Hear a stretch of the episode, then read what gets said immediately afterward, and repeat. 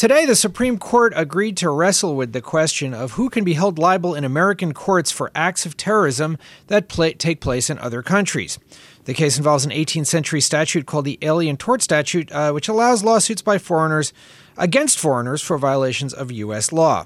And here to talk with us about what the Supreme Court did today is our very own Greg Stohr, Bloomberg Law co host and Bloomberg News Supreme Court reporter. Greg, what, what's the court doing in, this, in these international terrorism cases? Well, Michael, it's a question that they thought about deciding before. They tried to decide before. Uh, th- this is a statute that is more than 200 years old, and in the last few decades, uh, human rights activists have increasingly tried to use it to bring multinational companies in the court in the U- U.S. to answer for, answer for uh, atrocities, uh, environmental abuses that happen uh, in other countries. Now, the Supreme Court a few years ago took up a case involving the Alien Tort Statute, and they were trying to decide the question they have before them now, which is whether corporations can be sued under the Alien Tort Statute. But instead, the court went off in a different direction, uh, got rid of that case on, on different grounds. So now it's back before them. They've agreed to decide can you only sue an individual under the Alien Tort Statute, or can you sue uh, a multinational company? And what what is the, what quickly are the facts in this case? What's it about? So the, these are victims of terrorist attacks in Israel and the Palestinian territories. They blame Arab Bank, uh, which is a Jordan-based bank, but it has New York branches, and they say because of those New York branches, we ought to be able to sue them in U.S. courts under the Alien Tort Statute. And Arab Bank argues uh, that that because it's a corporation, it cannot be sued.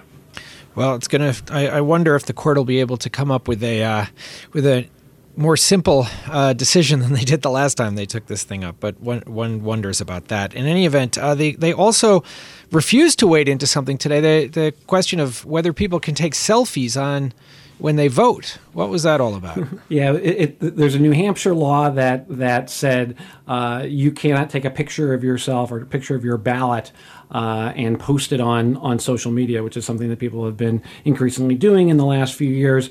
Uh, a lower court, federal appeals court, uh, said that's a violation of the First Amendment. Uh, the state tried to get the Supreme Court to intervene today, and the Supreme Court said, no, we're not going to hear that case. So that law prohibiting uh, the taking of, of selfies with your ballot and posting them on social media, that law is now dead. And if you live in New Hampshire, you're, you're free to do that. Well, I guess we're going to see a lot of uh, smartphones in the ballot booth now, and a lot more on Instagram about how people voted than we did before. Um, so the court, that you know, those are two things the court did. They took a case, they didn't take a case. What there are a bunch of things that we're expecting them to do that they really didn't touch today, aren't there?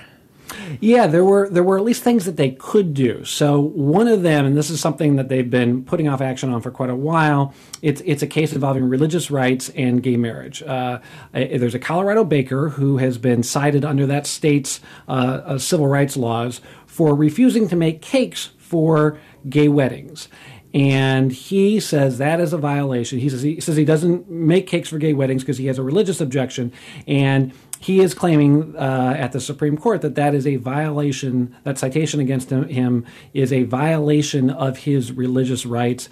Uh, the, the, court has repeatedly uh, deferred action on that. It, it, seems at least plausible. What's going on is they're not going to hear the case, but somebody, maybe Justice Alito, Justice Thomas, is writing a rather vociferous uh, dissent from that decision not to hear the case. Um, one, one other case that, that the court didn't act on today, and in fact they sort of deferred even thinking about acting it, has to do with gun rights, and uh, that's a case that Neil Gorsuch may may get a chance to weigh in on.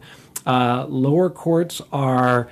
Uh, increasingly having to grapple with whether the Second Amendment applies outside the home. This is a case uh, involving San Diego and San Diego County, uh, where the sheriff has said that in order to get a permit to carry a concealed weapon, you have to show some special need, some some something other than just kind of a general need for self-defense. Uh, that's an issue the Supreme Court has has kept ducking, and and now there's at least a chance that the court will take up that issue with Neil Gorsuch on the court. Well, thanks, Greg.